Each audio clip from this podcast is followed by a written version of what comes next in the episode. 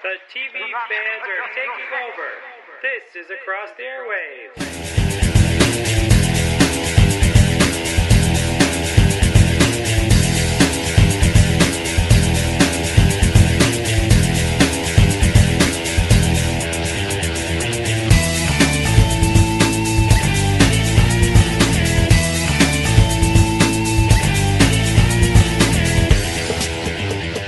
Hi everyone, of Across the Airwaves, the podcast dedicated to giving weekly TV show episode reviews, on with news and opinions on the entertainment industry. I'm Dan Schmidt, your host. And with me is a guy who is excited to hit the high seas with Walkers and Survivors with their season premiere of The Fear of the Walking Dead. My co-host, Hey everybody, it's Nico and welcome to Across the Airwaves. On this week's episode, we continue our coverage of the spring 2016 TV season with our review of the season premiere of Fear the Walking Dead, an episode of Castle, Michael's review of two episodes of Supernatural, and the penultimate and season finale of Sleepy Hollow, and our sitcom section including an episode of Modern Family and The Big Bang Theory. yes, but first we've got to dive right into our news with Nico section that has all sorts of exciting stuff, including Game of Thrones having its own after show, got HBO following the show, production of Sherlock season 4, which we will be reviewing, the first trailer for Rogue One, which has me very excited, the possibility Yoda could return in episode 8, and some exciting stuff about the Doctor Who spin-off class, which is going to be the British variation of Buffy, so that might be something we might check out. We'll see how it fits with the schedule. So we're going to talk about all of that and more, including stuff about Doctor Strange in our News with Nico section.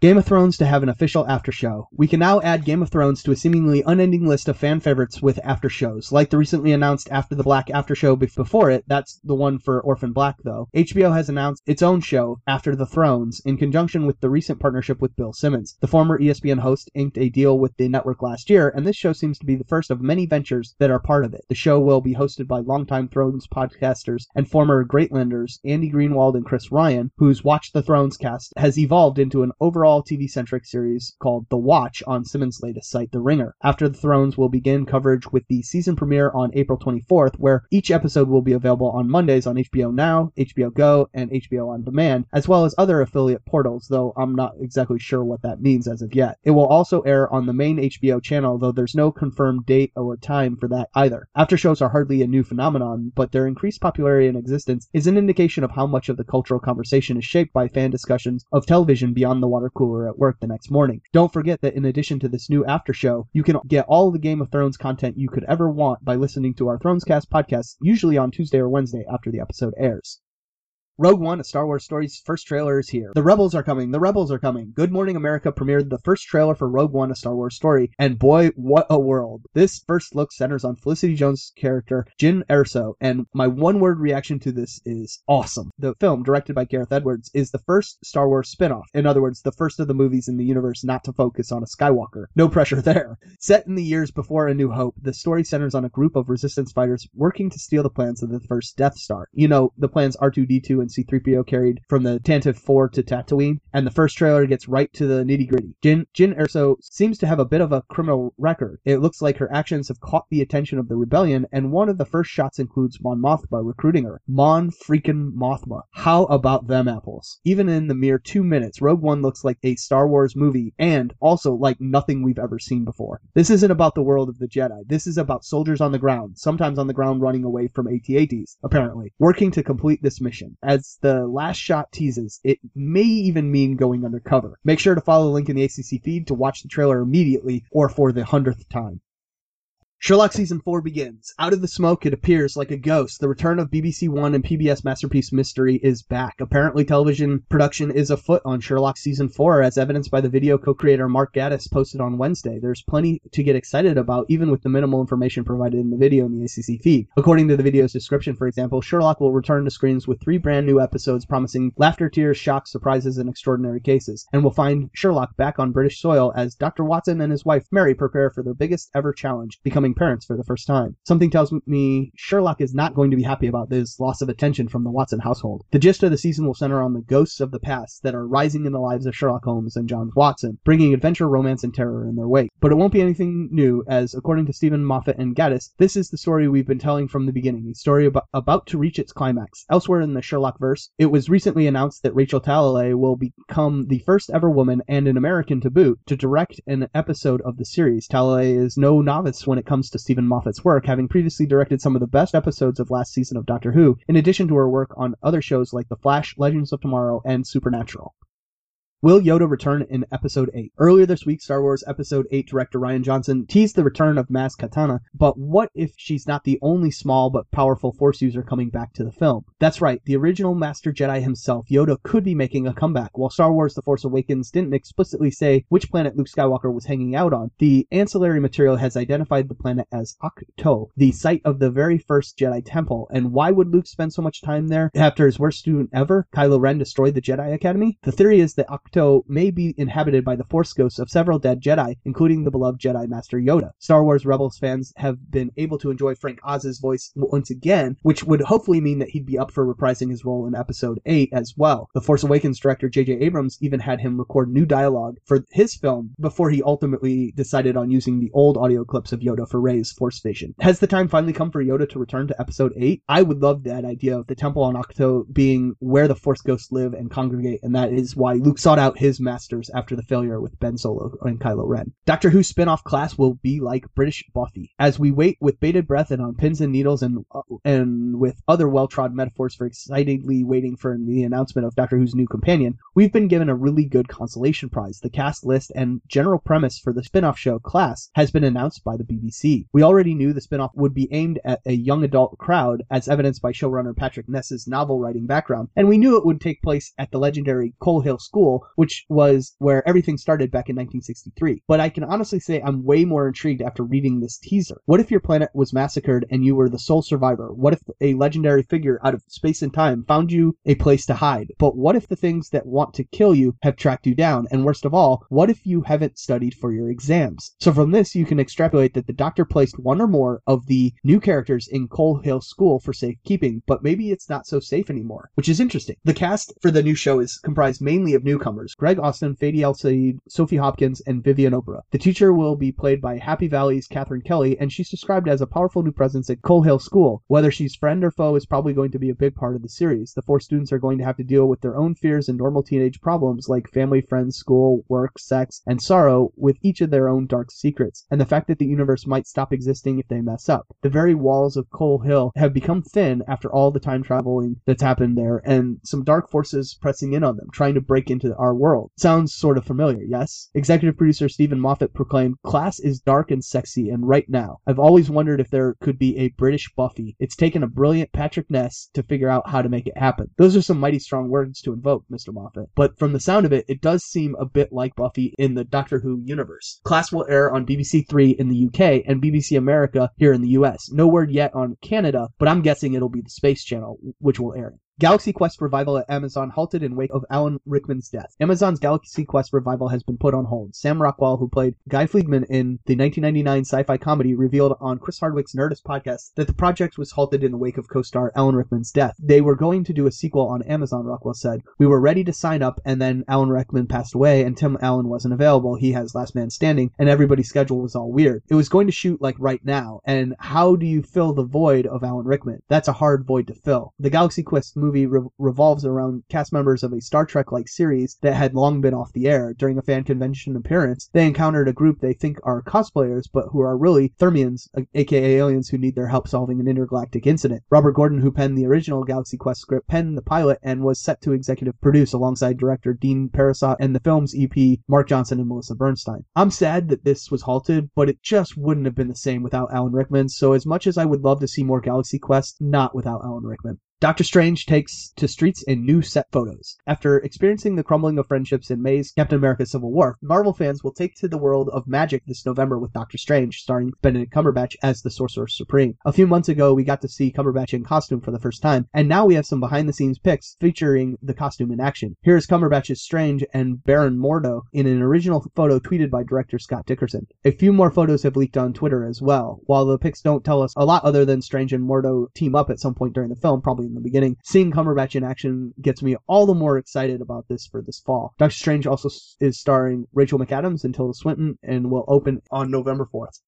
Gilmore Girls revival Melissa McCarthy set to return as Sookie. After months of will she or won't she speculation, Melissa McCarthy has agreed to reprise her role as Sookie in Netflix's forthcoming Gilmore Girls revival. McCarthy made the news official on Friday's Ellen, and you can watch the video in the link in the ACC feed. Back in February, Sherman Palladino cited McCarthy's effing busy schedule as the reason the actress wasn't written into the four-part continuation, adding, "But the thing I have said to her team is, look, if Melissa is available and has an afternoon free, I'll write her a scene. Melissa was one of us. If she has a spare moment moment to run over to the set, even if just for a cameo, we would be totally game. And if it's a last minute thing, I can write her in and we can figure it out. That's the way we left it. Sherman Palladino re-extended that invite this week in an interview with Entertainment Weekly, and according to sources, McCarthy will tape her appearance in the coming days. And that's the news with Nico for this week. All right, so with that, we're going to get into the other Walking Dead show, which I kind of just want to get over with because I want answers to the questions that the original show left for us. But hopefully, this show will get us just as excited as excited, get enthralled with the characters on this program, as we did with the characters of the original show, and hopefully we will be ending the season screaming, "Oh my God, don't leave us in the dark with this show either." So let's talk about the Fear the Walking Dead episode that inspired our title of the episode as The Love Boat. The episode entitled Monster.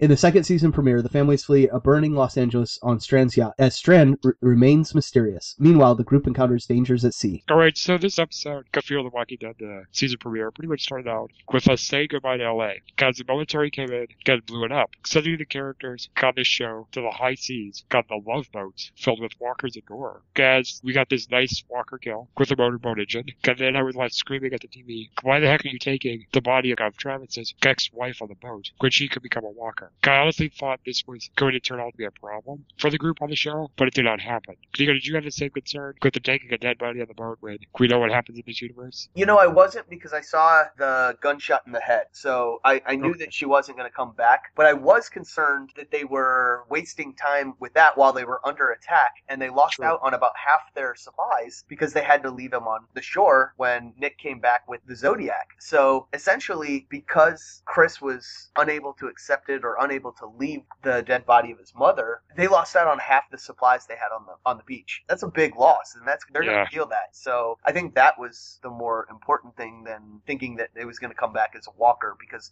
I was pretty sure that they know at this point that you got to kill the brain, right? Hit him in the head. I had forgotten if they knew a dead body could come back, so I was like, "Does this work? Does this not work?" But then with the gunshot wound, that kind of solves everything. Yeah. Can I follow this character kind of thing? Because this episode, they sort of resorted back to the old classic Walking Dead tropes a little bit, with a debate between Madison and Travis, Cover stopping to save people, and questioning if a member of the group, you know, is is kosher, gets it straight. However, I was glad to see with this stuff that Travis finally got over his no-kill policy and accepting the rules of this post-apocalyptic world. Because I think that if stuff kept going, we would get annoyed with this main character to the point where we would begin to think he should be killed off over sheer stupidity. Nico, were you glad at the result? Go Travis being forced to kill his ex-wife before she turned, made him wise up to the rules of a post-apocalyptic world? Yeah, yeah, and I think that you know it was a it was a good move to have him later talking to Daniel about how it was a mercy to his wife that he yes. that he killed her, and that he had wished Daniel had wished he had had the opportunity to do the same with his wife, that he had been able to put her out of her misery and not be separated from her when she died and was turned. So I, yeah, I, I mean, I think it was a good move to get Travis off the no kill, no kill for walkers. I think we're gonna quite see, exactly. I think we're gonna see him tr- have a lot of trouble and struggle again when they go up against what I think is going to be the, some pirates in the yeah. some modern day high seas pirates is where I think this is going to go. And uh, yeah, I, I, think it I think it's good. I think it's good because, like you said, we were going to be really upset and, and frustrated with him if he was still at this point after everything they've been through trying to save the walkers or trying to not kill walkers. No, they they had to realize it. And Yeah. I, I- you mentioned it before, but that that kill with the propeller was awesome. Yes. Nick's kill that that probably is the best walker kill in this series so far, all of last season and this season. Yeah, I agree. I agree. That was that was pretty good. I think there'll be more to come. I also think Travis is going to get angry at some people because I think like Madison and Nick and Strand and uh, the old man, there are people that are going to just start killing the pirates. They're not going to hesitate if that's what happens. If that's good attack and we're indeed right that this is a dangerous threat. Yeah, I think if it's an attack, Travis will be right on board with everybody. But if it's just they, they come up and Strand opens fire on them, then yeah,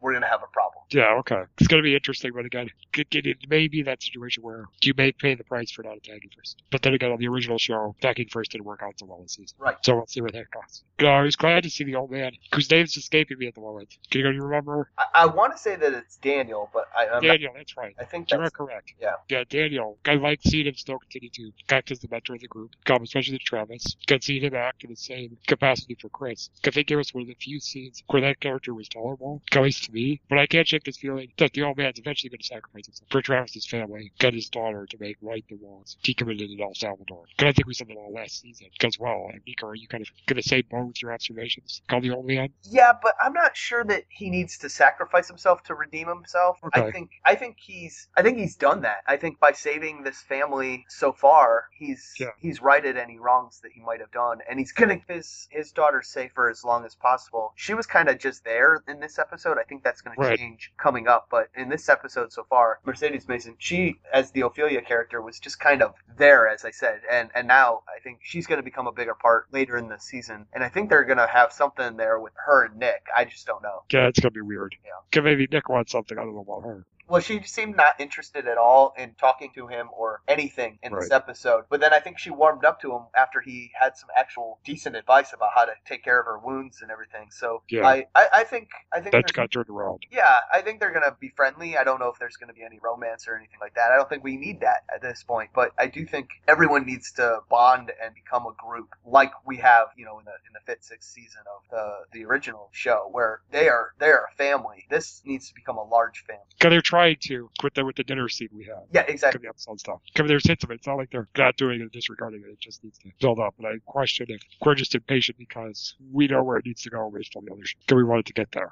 Yeah. But, but I'm not sure. Um, good, moving on. You know, Nick was the character that we thought was going to die over some of the stupid stuff he did regarding his drug addiction last season. And we just don't like drug addiction stories on television. I think we've made that abundantly clear on several of the discussions. And not just on this show. But now I'm kind of wanting Chris to be killed for stupidity. Because if he doesn't get his crap together, someone's going to get hurt. Or the group's going to be put in big time danger. I mean, we already saw it here with him not being able to get rid of the mother's body. And him leaving a whole bunch of supplies, good stuff on the store. That was a problem. And then he jumps in the water at the end of the episode. Like he's going to commit suicide or something. So you, you agree with my opinion? Kind of Chris, especially with him almost screwing everybody over with the, the suicide attempt I just mentioned in this episode. You know, we talked quite a bit last year when this show first started about how much we did not like the Nick character, and a lot of that was that we were just so sick of the stereotypical drug addiction on television and the way that that was portrayed. And they, in those first couple episodes, it was it was brutal. I mean, it was Yes. it was bad, and I I don't remember exactly when it was. I think it was sometime around the time he probably met Strand Yeah, I agree. that they really fixed the Nick character, and that was very evident in this episode. Will when he was first starting in the episode and heading back and running the Zodiac and doing the, the trips back and forth, and even Strand said when he got everybody off the beach and there was an attack and everything, and he's like, "That a boy, Nick." That a, you know, it's like, yes, Yeah. finally, this character is not worthless, and I think he's going to be one of the stronger characters on the show now, and I think probably Chris is going to get somebody else killed. I don't know who that's going to be. Maybe it'll be some new red shirt that they bring in to the group for that purpose alone. But I do think Chris is going to get somebody killed, and maybe that'll fix his character as well. But if it doesn't, then yeah, he's probably going to get himself killed because I don't know what his deal was. Yeah, I understand his mother was killed yesterday in, in the store, you know, and so But he it was like, he was in shock. already. What's that? I said it was just kind of like, move on already, dude. Yeah, that's easy for us to say watching the I show, know. But I mean, if your mom was killed by your dad, you would your world would fall Right. apart. Your world would fall apart. And he doesn't understand the walkers until he understands them, until he really understands what it means to be a walker and to see somebody change from just a normal person into a walker. When he sees that, he's going to understand what his dad had to do and why he had to do it. But until that point, it's going to eat at him and he's he said to his dad, "I could have done something." No, you couldn't. She was already infected. She was dead. Your Yeah, you dad do killed anything. her because he didn't want and she didn't want to turn into one of those monsters. But he doesn't understand that yet. So in his Oh. mind, his dad killed his mom when there was still a, a possibility of saving. But but the thing to me is, like, people should know zombie lore on these shows. Like, I just I know common sense. Even if in this world, it's like zombie, somebody gets bit, they get infected. Like, that's just common sense to me. It, you got to remember that at this point in the series, they don't know what it is. They don't But- know. They don't know people they're are- zombies. They, they, Haven't seen like Night of the Living Dead. well, we don't know that that's that even Exists. in their in their world, their pop culture. So yeah, I mean, I I don't have a problem with them not understanding it. It's a matter of they have to once they see something, once they go through it, they're gonna figure it out and they're gonna understand. And we can't what you have to do a TV world. that's why I think we had such a problem with the first season was there were so many stupid moves. But that's to be expected, you know? Because they don't know as much as the characters on the original show. Exactly. And that's that was our problem was we were expecting them to be experienced and, you know, veteran Know what to do right moves. Yeah. Because we're, we, we're kind of getting there with some characters and others we aren't, I guess. Yes, yes. But in talking about Nick, really, I'm kind of wondering if he's going to become, I don't know if he's going to be as strong of a character, but if he's going to become that kind of Daryl Glenn combination character on the show. Because really, it made him look stupid for him to swim inside that boat. And again, you know, a lot of that scene was probably about, okay, we can put walkers in the water. Let's do some scary, freaky stuff with that. But I think it was smart to do it because there were supplies in there they could use. And I think that yacht log is going to get them out of a pinch, get a future episode. I think that's going to be very helpful to the group. And plus, on top of that, he saved Chris's bacon and his family's bacon earlier on in the episode. So, the question is, with Nick, who's improved great big time, leaps and bounds in the earlier season versus in the early part of the first season, do you think Nick is going to become that break glass in case of emergency character who can step up and save the day when all hell breaks loose? I do. I, I do think Nick is going to be very similar to the Glenn and Daryl character early on, where they come in and, and save the day for someone like Travis, or in this case it was Chris. Nick jumped in the water and, and went after him. And I don't know if he changed Chris's mind about swimming away and trying to get away from the family or the group or whatever, or if it was genuinely Chris is just so stupid he didn't realize swimming at this time was not a good idea. But Right. Nick heard somebody in the boat. He thought to go and save them, and it, at the very least, maybe grab some of the supplies. And that yacht log, I think, is going to tell the group what happened to them. You know, they're going to know that a group came and attacked them and left them to turn, and uh, what the, the techniques and, and strategy of this group that's coming after them is, how they attack, how they, they work. And because they know that, they're going to be much better positioned than this boat was, and they won't they won't fall prey to whatever these people are going to try and pull on them. So I, I think that you're absolutely right. By getting that yacht log, it's it's going to be it's going to save them, and I think think you're absolutely right. It's a good move to put Nick in the, in that better position. I think it makes him a better character. So that's where Daniel can step in with his military background, can help them figure out how to deal with this. Yeah, he and Strand will probably have a, a plan. Okay, okay. If they're able to work together. Right, exactly. Because, you know, we have Daniel kind of questioning Strand, and he is that big character that the, the group is questioning that, you know, they always got to have on Walking Dead. And really, with Strand improving Nick's character so much, I'm really hoping he doesn't turn out to be a villain, because although he has a far different personality, I just think that happening could just be a retread of what went down, Quishade on the original series. Right. Plus, I just really like his interactions with Nick. I mean, it really had brought the character back around to the point where he's likable. And there's probably a lot that can be worked with writing and story wise between these two guys because more history about Strand comes out. I think you've got some good stuff there. Because this is one of the best relationships of the series at this point. Gets the most interesting to me, however. But from my point of view, I actually think Strand is on the group's side. Because there were a few moments where he gave Gus that he's actually scared about what's going on. Because he's relying on Nick to set the example that keeps him true.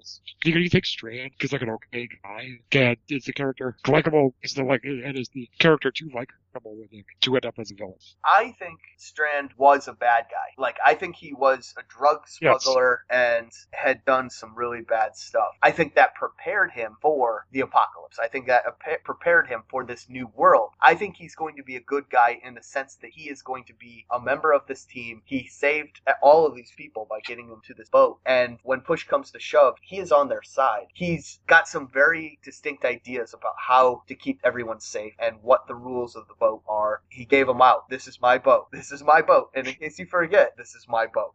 Yeah. But ultimately, I think I do think he's on the side of the group, and he's going to keep everyone safe, despite the fact that some of them are doing stupid things. He's, I think he's going to be a good guy. I don't know if he's going to be a good guy, but I think he's going to be on the side of the group, and and in that sense, he's going to be part of our good guys. And Well, we, we've seen characters on the show that have done bad things before, and they end up becoming the hero of the story or bigger heroes. Like, like Daryl. Again, Daryl didn't want to do a lot of things that he ended up doing that Merle made him do, but I think uh, Strand is the guy who really did bad things. Because he was made to, because he was either greedy or a drug dealer or something like that. But again, even Merle, who was a character that we really, really, really did question, he turned out to be a good guy in the end. right, I mean, he did help them out in the end. And I think if they go that route with Strand, that'll see what happened. But I think this is a character that you need to build the show around. Could keep around for a while because he is very interesting. yeah, I don't think he's any going to be anything like Shane, because Shane would have been a good Was guy. unhinged. Well, he would have been a good guy if Rick had never come back. He would have been the guy who was in the Rick position. He would have been. But when Rick came back, he threatened Shane's power, his influence, and his connection with Lori. And ultimately, it was that that pushed Shane over the edge and turned him into a bad guy. So since there isn't anything, any of those forces on Strand, we're not going to see something similar to that. But could there be? That's the question. Well, not with this group. I think they I could don't think we're just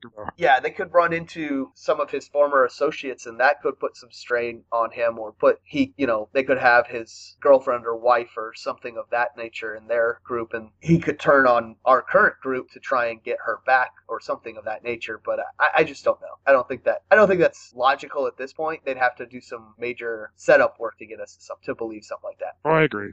So finally, I guess Fear the Walking Dead was going for the zombie apocalypse version of the internet stalker manipulating a teenage girl. Because I knew it was going to be bad news for the group when Alicia started talking to that guy Jack. Because I'm sure it jacked up the excitement to put a bad pun in there for this new season. After the majority of this episode, quite kind of slow to me. So it's good that we've got a human thread, keep interest, and keep excitement, and make me want to keep watching the show as we embark on this new season. So Nico, do you think these guys are headed towards a group of got? Are they pirates? Leftover zombies from the Pirates of the Caribbean movies? The military? Gay Rogue Coast Guard group? Or the Saviors, California Beach Edition? yeah, so I think they are a modern day pirates. I believe that they were people who had access to boats or were able to take someone else's boat and go out onto the water to keep safe. What they didn't realize was that they didn't have enough supplies or that they would run out of supplies. So they've turned now to piracy to essentially do what the saviors are doing, you know, to, to keep their supplies up. They're robbing or taking from others. And as we saw in this episode, they're at this point at least killing everyone else to to do that. And I, I think I don't know where they started out as. Maybe they're mil- some of those military people. Maybe they're rogue coast guard. All of those are good options. Or they're just legit pirates? Well, I don't think they were pirates before the apocalypse. I think that they've become pirates, whatever they were. They probably, at least one or two of them were former military or military at the time. Some of them might have been Coast Guard, so they, they have the naval experience necessary. And some of them were, are just survivors, and they've banded together, much like our group has banded together. And now they're out on the ocean, and they're trying to get as much supplies and sur- make sure that their group survives. And in the process, they're going after others and preying on the, on the weak. And so, yeah, I mean, they're pirates now, but I don't think they were pirates for the apocalypse. Okay, so you don't think it was a group that was a pirate group before No. out of the ocean? Okay. No, no, no. I mean, there are pirates out on the ocean now, but there are very few groups. You know, there's Somali pirates that hijack shipping ships and things like that. But I mean, there are not really pirates off the coast of California. Right, there's the cast of water world is not out there. Right, exactly. Yeah, to, to get you, but it would be cool. Get somebody, somebody to get their hand, gonna amputate their hand because of a walker bite, and they ended up with a hook or something for Yeah. hand. Now, some people are saying, well, why have they turned to piracy so quickly? And my response to that is, it's not so quickly. It's it's been a while since the zombies started. It's Right. just that in Los Angeles they tried quarantine, and our group quarantined for quite a few weeks. So the, the rest of the world has fallen apart at different rates, and some of these places have probably had zombies for multiple months now. And they thought, oh, I'm going to go out and get out onto the water, and so they've been out on the water for a couple of months now, and now they turned to, to piracy. So that's what Daniel Rentz read. I think it was Madison that asked him, well, is this the end of the world? You know, how's the end of the world going to happen? And he says, well, it's already the end. Yeah, yeah, exactly. So that was the point saying, okay, because it's been going on for a while. Yeah, It just didn't get to us within that three month period. yeah, we're we're a little behind the curve right now. We haven't been out here for the whole yeah. So that's why I think some of these groups are going to be a little bit more advanced than our group is, or or have been dealing with for a little bit longer. So it's just something to think about as we go forward. Remember. Probably makes a heck of a lot of sense.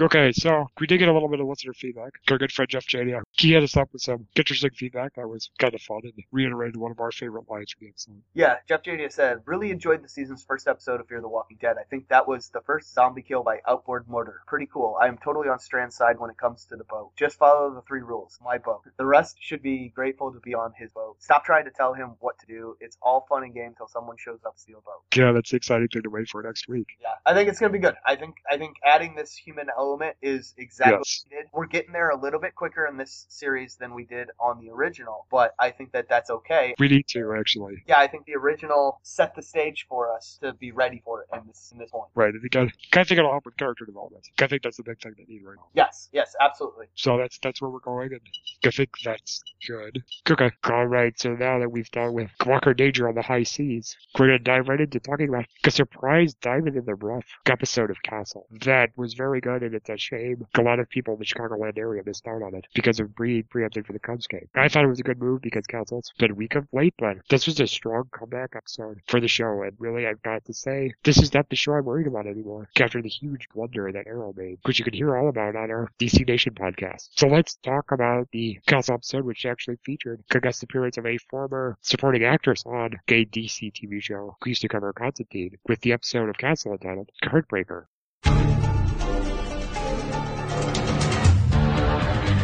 One of Esposito's old cases is re-examined by Castle and Beckett because of a clue left at the crime scene involving an armored car driver's murder. This was an episode of Castle that started us off in good spirits, with the weight of everything to do with Castle and Beckett, pointless separation off of our shoulders, concluding the supporting characters be left in the dark on what the heck was going on between the two of them. And with that concept established, this episode just took off and continued to get better as it kept going, capturing everything we love about the show. From Castle constantly having to put his foot in his mouth, and the juvenile delinquent relationship he has with Ryan, to the brotherly romance between Ryan and Esposito. Got some solid sexual tension between Esposito and his thief of an ex-fiance, played by the actress who was Zed on the short-lived series on NBC Constantine that we used to cover on the DC Nation podcast. Nico, was this just a straight-up all-around great episode of Castle that really captured all we want to see when tuning into the show? And did it just feel good to have the family dynamic back between the team at the precinct by rallying around Esposito and the conflict he faced this week? Obviously, Beckett had to suspend Esposito for the stunt he pulled, just out of doing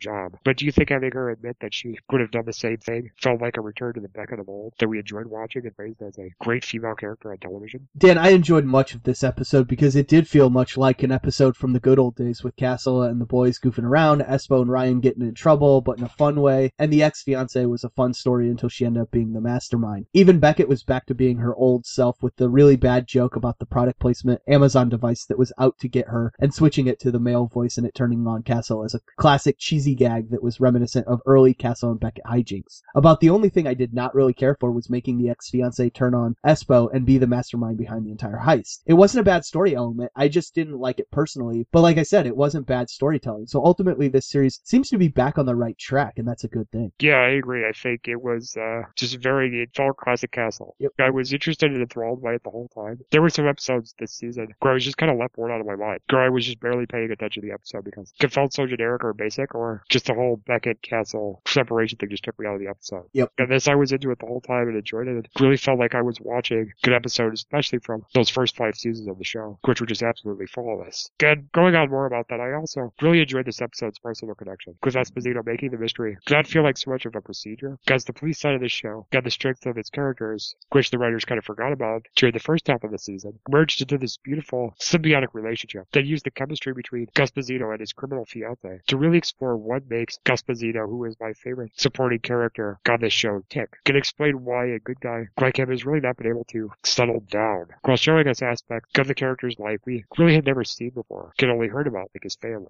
Nico, you're normally a big fan of the Castle episodes that are Ryan or Esposito focused. Can this episode be added to the list for the reasons I just mentioned? Yes, absolutely. Like I was saying, I was loving this episode up until that ex-fiance turned on him and ran. Meeting Espo's family, Ryan having a standing place at Friday dinner, the crazy grandma grandma, all good things that I love about the Ryan and Espo stories. Had it been the happy ending after solving the mystery, I probably would have had, I would not have had any problem with this episode. But as I also said, the fiance being the mastermind behind the crime and then turning on her partner when he threatened Espo was just not my cup of tea. Not bad by any means, just not what I needed to see either. It, it, like I said, it, it wasn't bad. There's nothing wrong with telling that story. I just think they could have gone a lot better way. And I don't want to get into that too much because I think you're going to bring up a point about that in a second. Right. But I, I'll just say that I think there are ways that they could have told this story that would have fit better into the overall context of the entire series. But it was enjoyable still, regardless. Oh yeah, yeah, yeah, absolutely. I mean, this is a much better episode than what we've gotten for a while. Oh, for sure. And I, I liked it. How we did it, Esposito did it, tell his family about her and what happened, that she had left him and he took that hit, because that's very fitting to the kind of guy he is. And that's something we expect him to do. And I really, I didn't mind that it backfired on him, that she ran off and used the shower thing as an excuse. That's kind of classic Esposito, letting his love life get out of control for him. But at the same time, I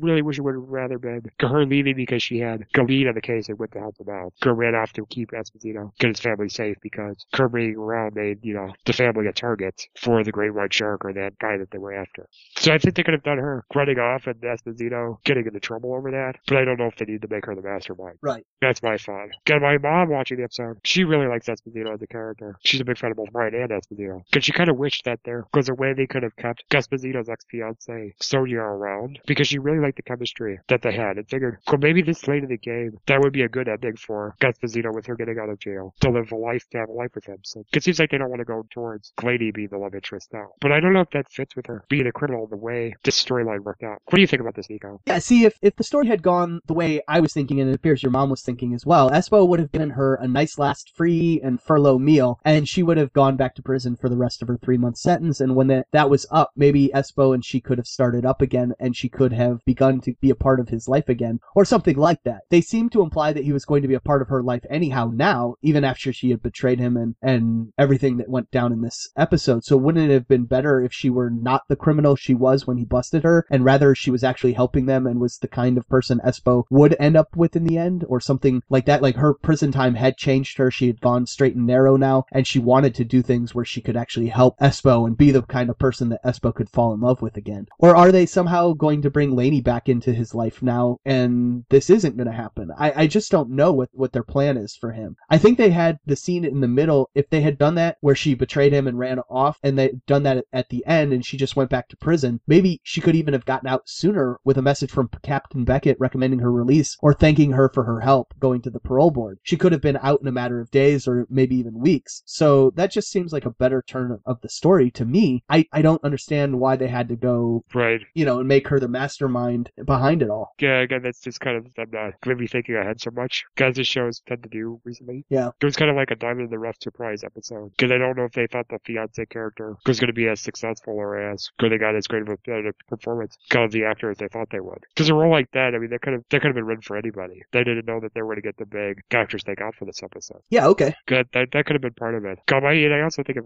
Lanie was going to get back in the game, she would have had a role to play in this episode more so than, than she did. Right. You know, I thought she was going to get involved, give the storyline or kind of tease him about what happened or have a role to play in it, and that didn't happen, which is strange to me. Agreed. But again, good stuff with Ryan and Beckett and Castle and everybody else. And finally, speaking of stuff with Beckett, I like the comedic side story where Castle's artificial intelligence device Lucy acted like it was jealous of Beckett. This is a good move to put Beckett back in a humorous role because you're reminded us she's not the sourpuss the writers were making her during the first half of the season with the separation. So I hope this allows some of the some of the shippers on the show to forgive her a little bit for those past discretions. Forgive Beckett. I don't know if you're going to forgive the writers, but we'll see how the show wraps up. Also, Nico, I keep forgetting to ask, you know, was Morena Baccarin the accredited voice of Lucy? I know for sure Linus was voiced by Seth Green because I would recognize him from anywhere, especially after playing the game's Mass Effect, which he's a prominent voice actor in, and being uh, just crunching a lot of robot chicken. But am I right about Lucy? You know, it would have been great if it had been Inara herself, Morena Baccarin, voicing Lucy, but alas, it was not. It was Aubrey Plaza who voiced Lucy. And you are correct, of course, that Linus was indeed voiced by Seth Green. Again, this was a massive chunk of cheddar cheese, but in classic castle style, so I was happy with it as well. It was just a fun at home, basic castle storyline of him having a new toy and terrorizing people. Yeah, you know, I, I agree. I think if Morena had been available at the time or wanted to do it, it would have been a, a fun nod to Firefly again on this series. Because part of me thinks it was her in previous episodes. No, it's it's always been Aubrey. Okay, I, I didn't know she had a connection with Nathan or anything like that. Because Uh, Monsters University. oh, okay, Yeah, they were in that together, and I don't know if Seth Green was also in that. but but they were well. Seth Green has had Nathan on Robot Chicken Oh, for sure, for sure. quite a few times. And I know Perfect. Aubrey's been on Robot Chicken as well. Yes, exactly. So that's where they got that connection. It's kind of fun to get them and stuff. And right away, I was like, "Good Seth Green." I knew that. Because right away, that's kind of fun. So that was kind of a fun way to to make us all laugh. Who doesn't love Seth Green? Come on. Yeah, yeah. Seriously, he's he's a geek god. So with that, we're gonna hand things over to Michael with a big section that he did for us. Because I really appreciate him doubling up to get that done for us. I know he's busy with college schoolwork and stuff, and learning how to do makeup and all kinds of cool effects because he's in film school. But uh, we do appreciate him coming in and doubling up to do two episodes of Supernatural and also wrapping up our reviews of the season of Sleepy Hollow. But ultimately, I was kind of pleased where Sleepy Hollow ended up, and Michael was too. So let's talk about some of that exciting stuff and more as he takes over the show for a little while. So take it away, Michael.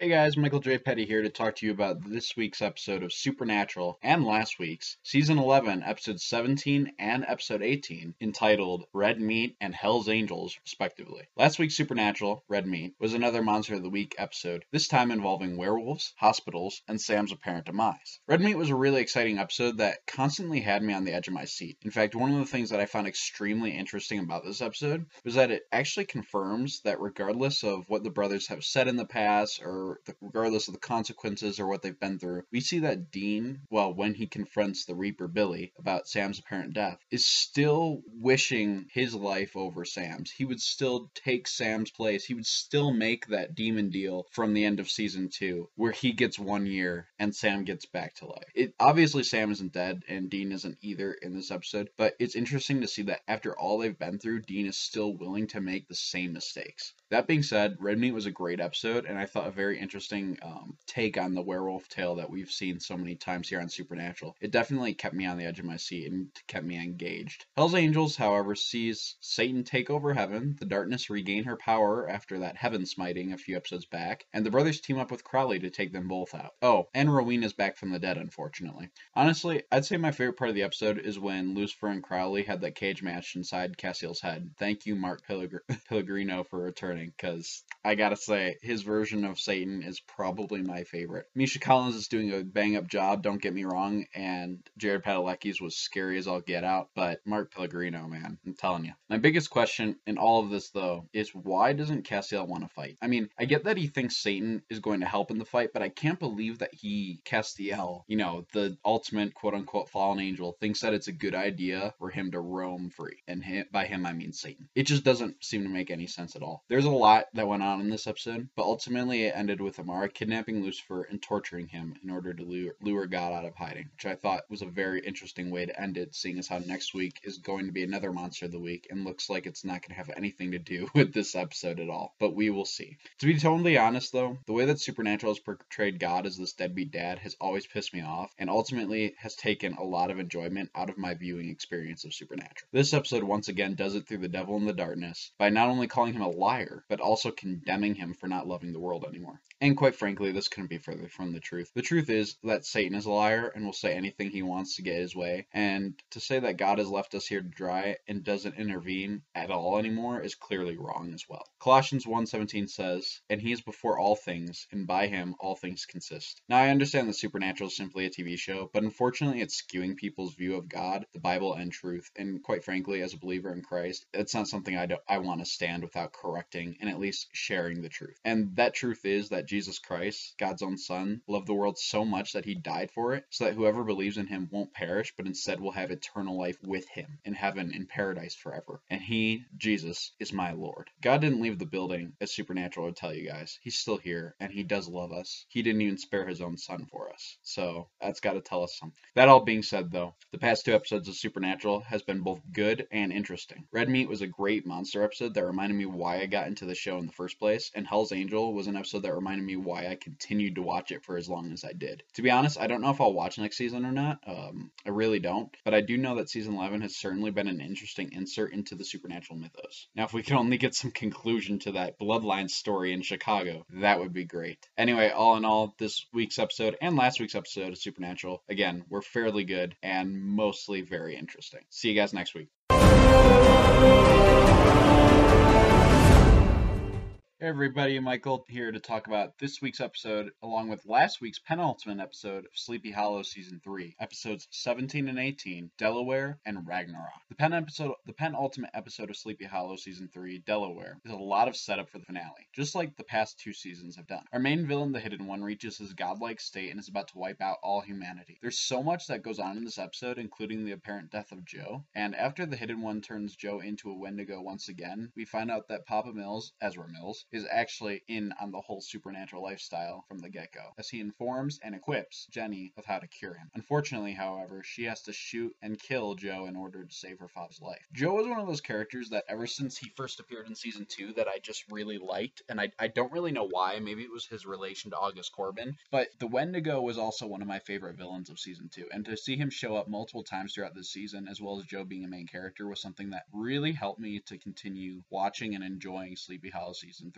Not that the season has been bad, I, I wouldn't say that at all. It's been a little long at times, but Joe was definitely one of the parts that I really liked. And I was, although I was sad to see him go, I think it makes sense for the direction they're trying to go with the series. Ever since Abby and Jenny's parents were first mentioned about never being around, I always knew that there was a reason for it. And we found out last season that their mother was actually tormented by demons, which is why she couldn't be around them. Now we have learned that Ezra Mills was friends with both August Corbin and Nevins, and that there was most certainly a reason for his disappearance, although we are never told in these two final episodes of what exactly that is. On another note, something that I definitely did not want to happen on this show, of course, happened as Betsy Ross was resurrected. Uh, as Abby and Crane go into the catacombs, we see that she's been trapped there for centuries, similar to how Katrina had put Ichabod in his time sleep, as we saw in season one. But um, the good thing about it was that Betsy ended up going back to her own time as opposed to coming into the present world that we're living in now. So there was a difference between her and Katrina in that regard, and I think the writers have already learned that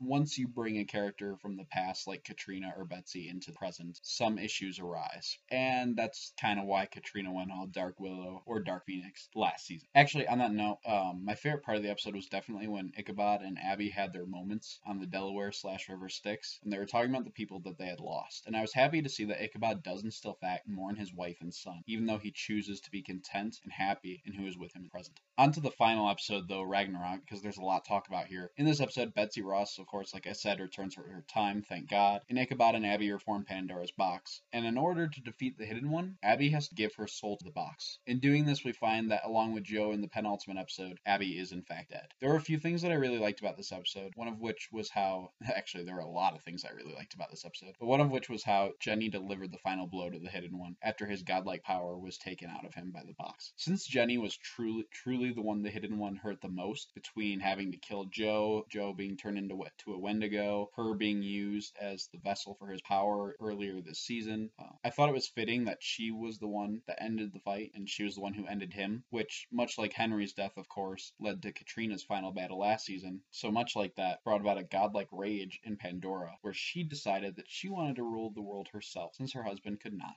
It kind of felt like a rehash of last season's finale, but it made a lot of sense and they wrapped it up fairly quickly and they paid it all off, in my opinion. Ichabod and Jenny do end up uh, defeating Pandora, though, by summoning the Headless Horseman. Again, this is probably one of my favorite parts of the episode. And the Headless Horseman just beats the crap out of her. Uh, and gets allowed to leave. So he's running around now, which is great because that reminds me a lot of past few seasons, or past two seasons, I should say, where he was constantly a threat to them without being the main focus. And I really like that, and I think that will be something that we will see in season four if there is a season four.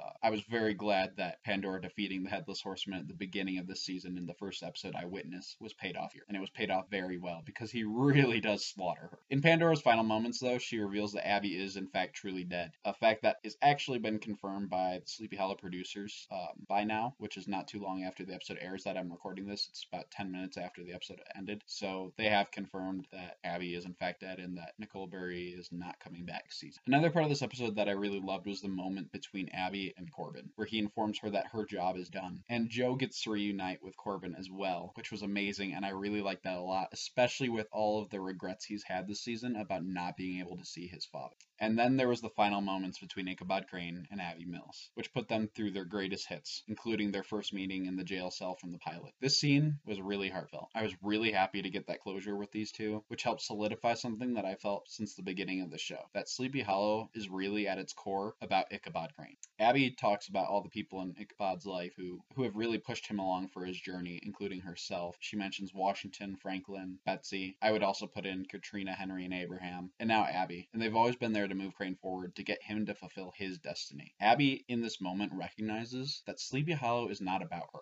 It's about the bond of the witnesses, and it's most importantly about Ichabod. Sure, it's always been Abby's destiny to be a witness, but Crane's job is not yet done. And although they've beat Moloch and the Hidden One slash Pandora, there are still many more tribulations that Ichabod, Jenny, and the rest of Team Witness are going to have face. And this time, Ichabod's going to have to face them without Abby. Much like the Slayers in the Buffyverse, witnesses are chosen when one dies. My theory, and this has been my theory for a long time, is that Jenny Mills will become the next witness alongside Crane. Here's why. In season one, one of the biggest plot points was that of Abby and Jenny encountering Moloch as children in the woods with the four white trees. And the reason he couldn't kill them is explained because Abby was a witness and it was too powerful. However, I don't believe that's entirely true because I think it was actually both Abby and Jenny that had the power of witnesses, and they were able to stop Moloch from rising together. When Ezra Mills confronts Crane at Abby's grave, he says that her soul is eternal, that witnesses' souls are eternal souls, and they pass on to the next witness, which is always someone in their bloodline. Part of the reason why I don't think Crane is going to die, at least until the end of the series, is because he doesn't have anyone else in his bloodline at this point in time. His bloodline has been killed off. In fact, they made sure of it last season when Henry was killed. Crane has to be here until the end, but the other witness, if there's someone else who can fulfill that need, then they can keep getting killed, I suppose. But I don't I don't want that to be the case, especially if it is Jenny. Um, and I believe that the person is going to be Jenny. The, the next witness is going to be Jenny. And I've always thought that Jenny was a prime candidate for being a witness if Abby were ever to die. I mean, the way that Ichabod and Jenny have worked together over the last few years, sure, the partnership has always been Ichabod and Abby, but Ichabod and Jenny really have a really strong bond as well. And I think we saw that very apparently in Eyewitness at the beginning of the season. I think we saw it very apparently at the first few episodes back after the mid-season premiere. And I think we've seen that ever since the beginning of the show, including the first appearance of Jenny, where it's actually Ichabod that talks to her. Um, that being said, I hope that there, well, I hope that this is where the series goes if it's renewed for a fourth season, which I really hope it is, because I don't want to be force fed a new character like we were with Reynolds and Sophie this season, who replaced Frank and Katrina from last season. And not that Reynolds and Sophie were bad, uh, because I think that they ended up being good characters that paid off in the long haul, but at the beginning, they weren't terribly well received. I'm very interested to see what the Watchers Council, or I'm sorry, I mean the Witness Council, is going to do with Ichabod, and I really hope that our next tribulation will come out of their organization. That being said, all this being said, really, Sleepy Hollow looks to be in a great shape as it wraps up its third season with Crane out there witnessing evil, with Jenny by his side, a new witness on the rise, and a Wolfram and Hart-like organization on their heels. Please, Fox, renew Sleepy Hollow for season four. All right, Michael, thanks for joining us. And for your sake, we hope Sleepy Hollow comes back next year because we know you love the show, and I know it's going to be a void in your life not to have it. But good news is you still got more Supernatural. If it stays on track and good. And it is good right now, so I hope it stays that way. So with that, we're going to do the sitcoms now. Starting off with a very, very funny episode of Modern Family that I think gave Nico what he wanted to see from Luke and Phil, even though they weren't really paired together in the episode. So let's take away the Modern Family episode, The Party. Manny and Luke babysit Lily so the adults in the family can have some fun, which includes Phil and Mitchell seeing a movie, Claire and Gloria going to a spa, and Jay and Cameron hitting a sports bar to watch a big fight, but Claire suspects the boys are going to throw a party. So this is the type of Luke and Phil episode we like to see. Because they weren't paired together, but did have to get out of trouble. Because Luke's schemes about hiding the party were pretty funny. But I think a rare pairing of Phil and Mitchell stole the show. With getting high on gummy bears. The one shot of Haley coming in to say I was so drunk I thought they were stoned when they started calling her Cupcake was a brilliant example of great comedic timing. Get Phil trying to use time travel. Get his stoned out attempt at get wise TV Danny Tanner dad speech just cracked me up. Especially when Jay said to the women in camp, Haven't you realized these guys have been stoned the whole time? This was an episode that made me have a really good time watching Modern Family this week. There was something that said to me, because of that, maybe they should attempt the Mitchell and Phil pairing up again, since it was something different. Nico, what were your thoughts on this episode of Modern Family? Dan, I agree. This was a rare instance where Mitchell and Phil worked so well together, and I especially liked their nerding out on the film they were going to go to, they're trying to hide how high they were from Claire and Cam. Luke and Manny's brilliant attempts to hide the party from Claire when Luke knew she was coming home to check it out, and Luke's brilliant attempt to turn the tables on Claire, only to then be undone by the cool kid falling out of the window onto the ping pong table. All good stuff, and probably my favorite episode of the season, comedy wise, for this show. Pretty solid laughs from beginning to end, and of course, solid Luke stuff this week, which is always my favorite stuff, but it's been missing the last, I don't know, maybe five episodes. We haven't really got much Luke, and this was a great Luke centric episode. Yeah, my dad and I were just cracking up at some just a random things Phil was saying and doing when he was stuffed. Oh, yeah, it was good stuff. It was just funny. You know, Sam Burrell did it brilliantly. I mean, I love him as this character. I do. He's kind of the dad that, the fun dad that I think everybody wants to be because he just always comes out sort of on top. Not so much in this episode, but God, it just was really funny stuff with him. And great performance for him. And yeah, I agree. This was probably maybe the most hilarious episode, in my opinion, except that one where they were in uh the house. That yes, yes, yes, exactly. house. That was pretty good. Yeah, That- you're right. You're right. That probably was maybe even better than this one, but this one was pretty good as well. Yeah, that helps having Andy in it too. He's always pretty funny. Agreed. Alright, So with that, we're gonna dive into a Big Bang Theory episode. They really had some funny Raj stuff. And some other funny stuff. Get the woods with the game of Never However. Um, the Big Bang Theory episode entitled The Big Bear Precipitation. Started with a big bang.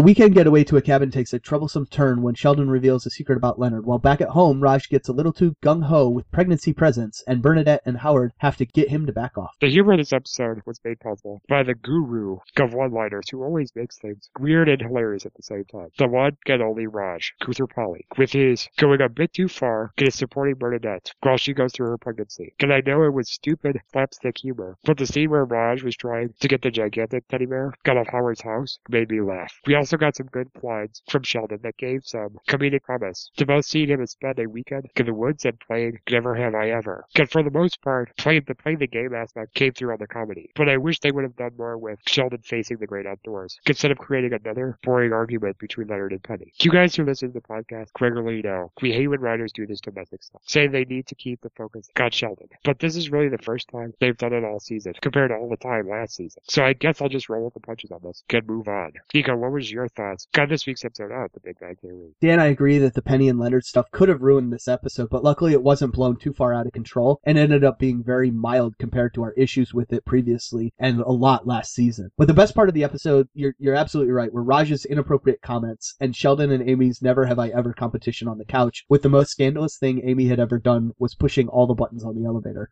I think this show missed a huge opportunity by having Sheldon, Amy, Penny, and Leonard go to the cabin, but not head out into the woods. The whole concept of getting lost or having to use survival skills would have been fun to see, but rather they played it too safe and stayed in the cabin, expecting the concept of going to the woods and not going outside to be funny enough to carry the premise. Unfortunately, it wasn't. Not a bad episode, but they definitely missed an opportunity to do something different and make the episode different from being at the apartment. It was essentially moving the whole show from one indoor location to another, and I think that's a missed opportunity. An outdoor location might have added to the, the humor and the fun of this episode. Especially after the success of the episode, where the guys got stranded in the woods and had to come replace the flat tire. Yep. So that would have worked perfectly. Plus, there was some great jokes, got some great build up to that happening. Because Sheldon in the car and talking about going off the grid and some of that stuff. Yeah, when he had been off the grid for a whole minute or two, it took Yeah. from his phone dying to getting his iPad up and running. Yes. That was the one time he was off grid. Oh, that was pretty funny. So I'm like, oh, we're in for some funny go to the woods stuff, and then that just didn't happen. Yep. All right. So with that, we're gonna dive into the closing for this episode. Okay, listen closely because we're adding some new shows to go reviews and changing some things up. So pay attention to that, and also Nico's gonna triumphantly announce the return of his dad, Bill, to the show, which we're excited to have him back and doing stuff for us.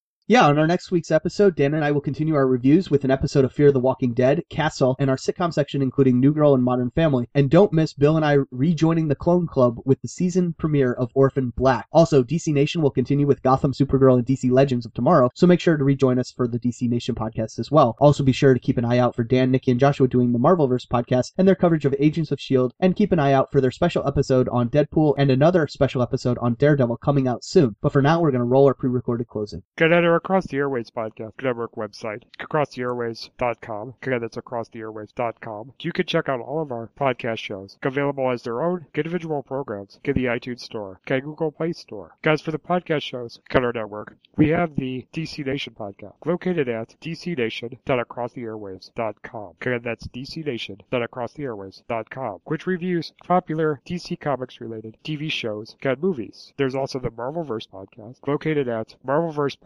marvelversepodcast.acrosstheairwaves.com. Again, that's marvelversepodcast.acrosstheairwaves.com, which reviews Marvel Comics related TV shows and movies. And we also have Thronescast, our podcast dedicated to reviewing episodes of HBO's Game of Thrones, which is available at the website thronescast.acrosstheairwaves.com. Again, that's thronescast.acrosstheairwaves.com. In addition to these programs, you can listen to the original Across the Airwaves podcast, which is accessible at acrosstheairwaves.com, which reviews TV shows not related to superheroes, core Game of Thrones, like The Walking Dead, Doctor Who, Star Wars Rebels, Supernatural, and more, including sitcoms such as The Big Bang Theory and The Muppets. Also, you can listen to Across the Airwaves, the DC Nation podcast, Thronescast, the Game of Thrones podcast, and the Marvelverse podcast on the Mix radio station, Code by Jack Stifle, Stitcher Radio, or if you use Apple devices, download the Podcast Box app. And if you're on a Windows or Android device, you can download our apps from the Amazon Marketplace, and the Windows Marketplace as a regular Windows or Windows Phone app. Guys, for how you can contact us to give your own listener feedback on the TV shows we review, provide suggestions on how we can improve your podcast listening experience, or just want to say, do you like what we're doing? Email us at acrosstheairwaves at gmail.com. Again, that's acrosstheairwaves at gmail.com. Comment on our Facebook page. Follow us on Twitter at Across the Airwaves. There's no the in there. It's just Across the Airwaves. Join our circle on Google Plus. Or leave us a voicemail by calling 773-809-3363. Again, it's 773-809-3363. Also, when sending us an email, please mention which podcast show you're directing the message to. Give the subject line. If you are sending us listener feedback you want us to read on the air. I would also recommend that you check out our YouTube page, which features trailers for upcoming movies and television events. Along with this content, the ATA YouTube channel is a great source for panels from past Comic Con, and it will be a great resource to find videos related to the Comic Con taking place in San Diego this summer to go along with our Comic Con special. Alright, so once again for fabulous other ATA podcast hosts, Nikki Amy, Woo Kim, Michael J. Petty, I'm Dan Schmitz. And I'm Nico Remsteck. Get until our next ambulance episode. We will catch you guys on the airways. See you guys. Have a great week and uh, hope you enjoyed your ride on the love boat with Fear the Walking Dead. See ya.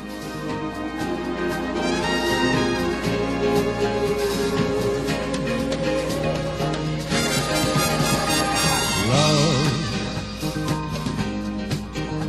exciting and new. Come aboard. We're expecting you and love, life's sweetest reward. Let it flow. It floats back to you.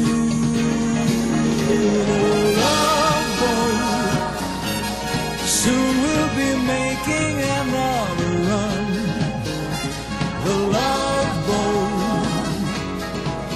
promises something for everyone. Set a course for adventure, your mind on a new romance. And love won't hurt anymore. It's an open smile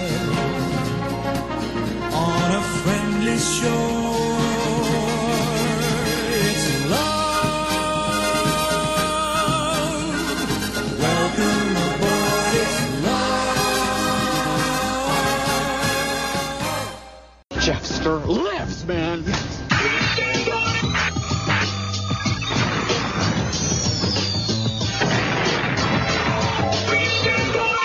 We now return to our regularly scheduled program.